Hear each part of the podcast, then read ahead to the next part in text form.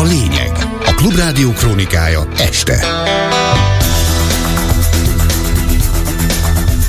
6 óra múlt 4 perccel, ez a lényeg a Klubrádió esti hír összefoglalója. Főbb híreink röviden. Az Egyesült Államok csalódott, amiért még mindig nem hagyta jóvá a Magyarország gyűlés a svéd NATO csatlakozást, jelentette ki David Pressman, amerikai nagykövet. Mélyponton Orbán Viktor és az uniós vezetők kapcsolata. A politikó arról írt, hogyha a magyar kormányfő továbbra is szabotálja az Ukrajnának szánt 50 milliárd eurós támogatást a jövő heti uniós csúcson, akkor megfoszthatják szavazati jogától. Három hónapja nem volt olyan gyenge a forint, mint ma, az euróért csak nem 390 forintot is elkértek napközben. A holnap délutáni hőmérséklet 5 és 10 fok között alakul. Most pedig jönnek a részletek a mikrofonnál a hírszerkesztő Vénagy Gyöngyi.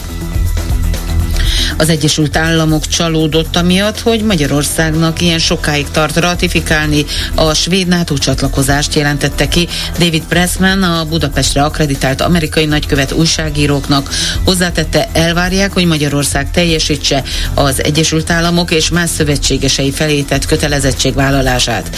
Pressman beszélt a magyar kormány egyre mélyülő diplomáciai elszigeteltségéről is.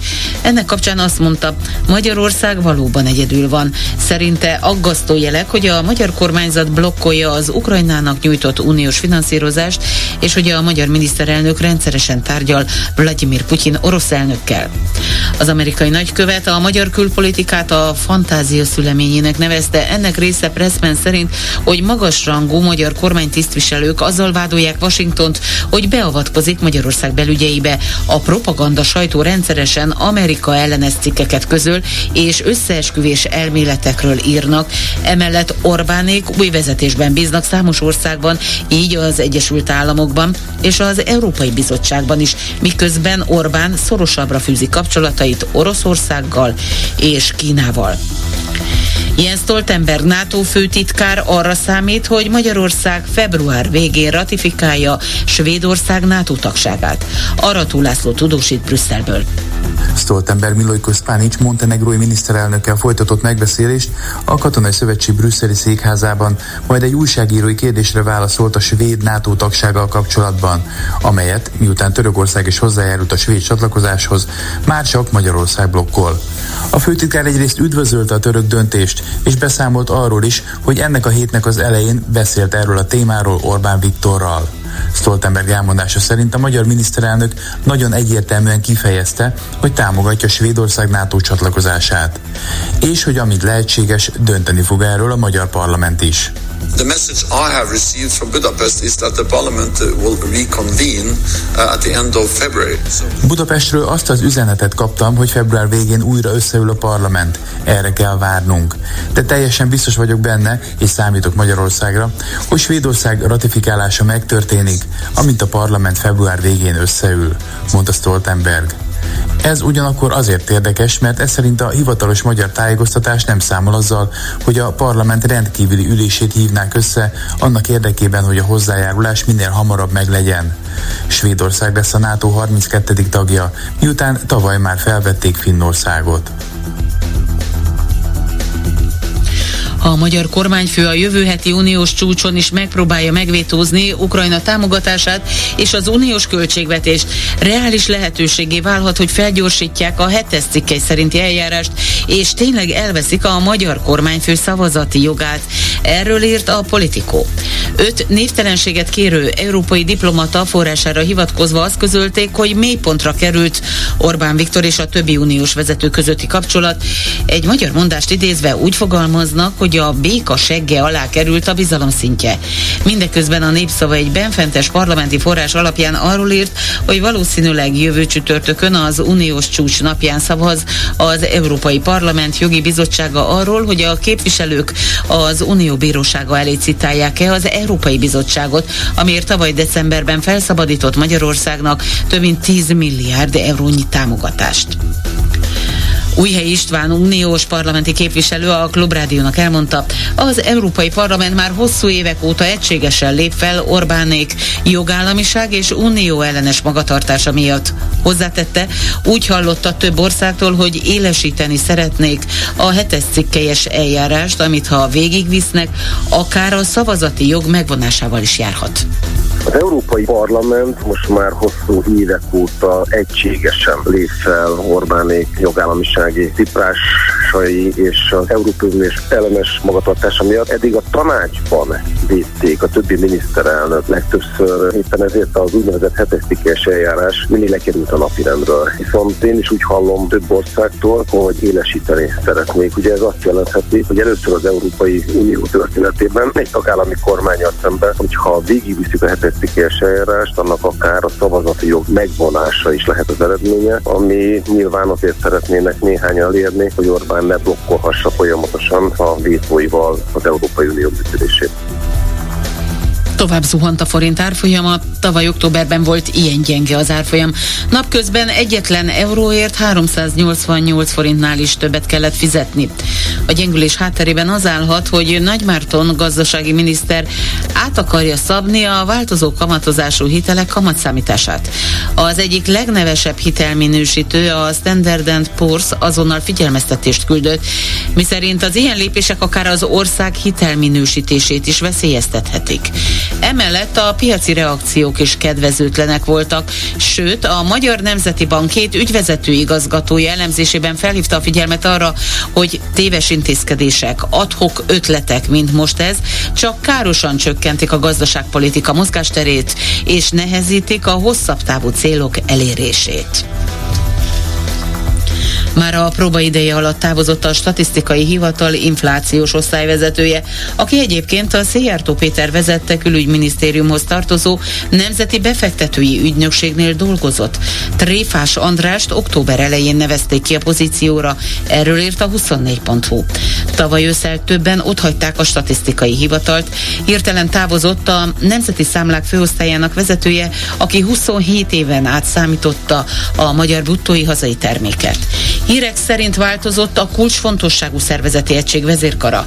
A hat vezetői posztból további háromnál változás történt tavaly év végén. Az elmúlt időszakban Mellár Tamás és Katona Tamás, a statisztikai hivatal két korábbi el- elnöke is élesen bírálta a statisztikai hivatal infláció számítási módszertanát. És a médiában vitatárgya lett, hogy mennyire megbízhatóak a hivatal által közölt fogyasztói árindex adatok. Ugyanis több hónapon keresztül nagyobb nagyobb volt az elemzők által előrejelzett infláció annál, mint amit végül a statisztikai hivatal közölt. Mindeközben viták zajlanak az energiainfláció mérése körül. Az Eurostat konzultációt is kért. A hivataltól egy névtelenséget kérő informátor azt mondta, hogy senki nem lepődött meg azon, hogy Tréfás András nem vállalta tovább a munkát, miután kapott hideget, meleget kinevezése után, és felmondásában szerepet játszott a negatív sajtóvízhang.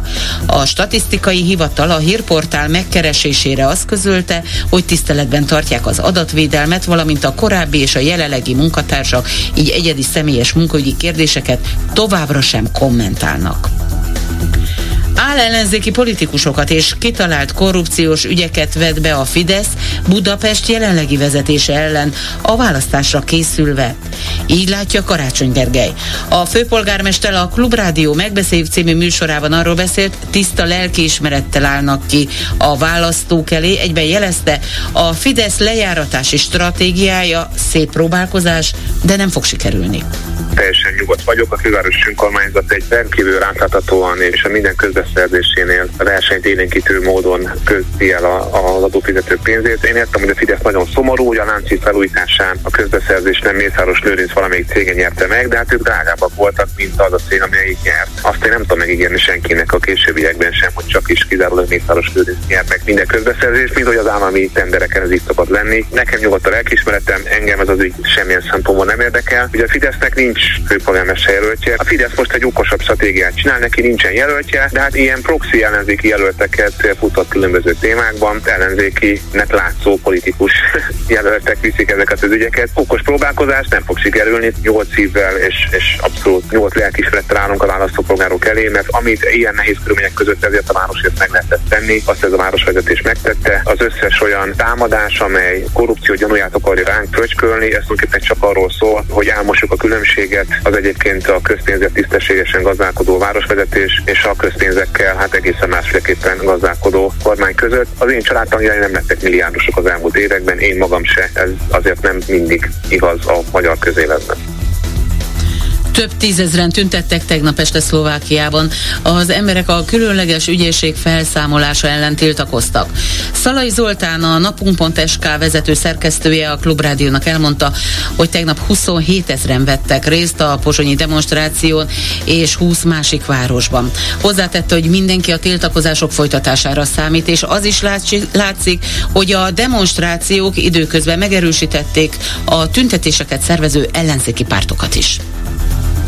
Tegnapi volt a hatodik tüntetés, és tulajdonképpen hétről hétre egyre több ember megy ki az utcára a, a különleges ügyészség megszüntetésének a terve, illetve büntető jogi kódexnek a reformja ellen tüntetve. Az ellenzéki pártok meglehetősen sikeresen mozgósítják a, a táborukat. Tegnap Pozsonyban körülbelül 25-27 ezer ember tüntetett, ami mondjuk így Pozsonyhoz képest komoly számnak mondható. Tulajdonképpen most már már egy ilyen viszonylag állandósult program lett minden csütörtökön. Vannak ezek a tüntetések, és Pozsonyon kívül körülbelül 20 másik városban is szegszerte több ezeren még kimentek az utcára, úgyhogy meglehetősen sikeresen szervezik ezeket a megmozdulásokat az ellenzéki pártok. Ugye ezek főleg ellenzéki pártok által szervezett tüntetések, néhány városban vannak polgári kezdeményezéseken alapuló tüntetések is.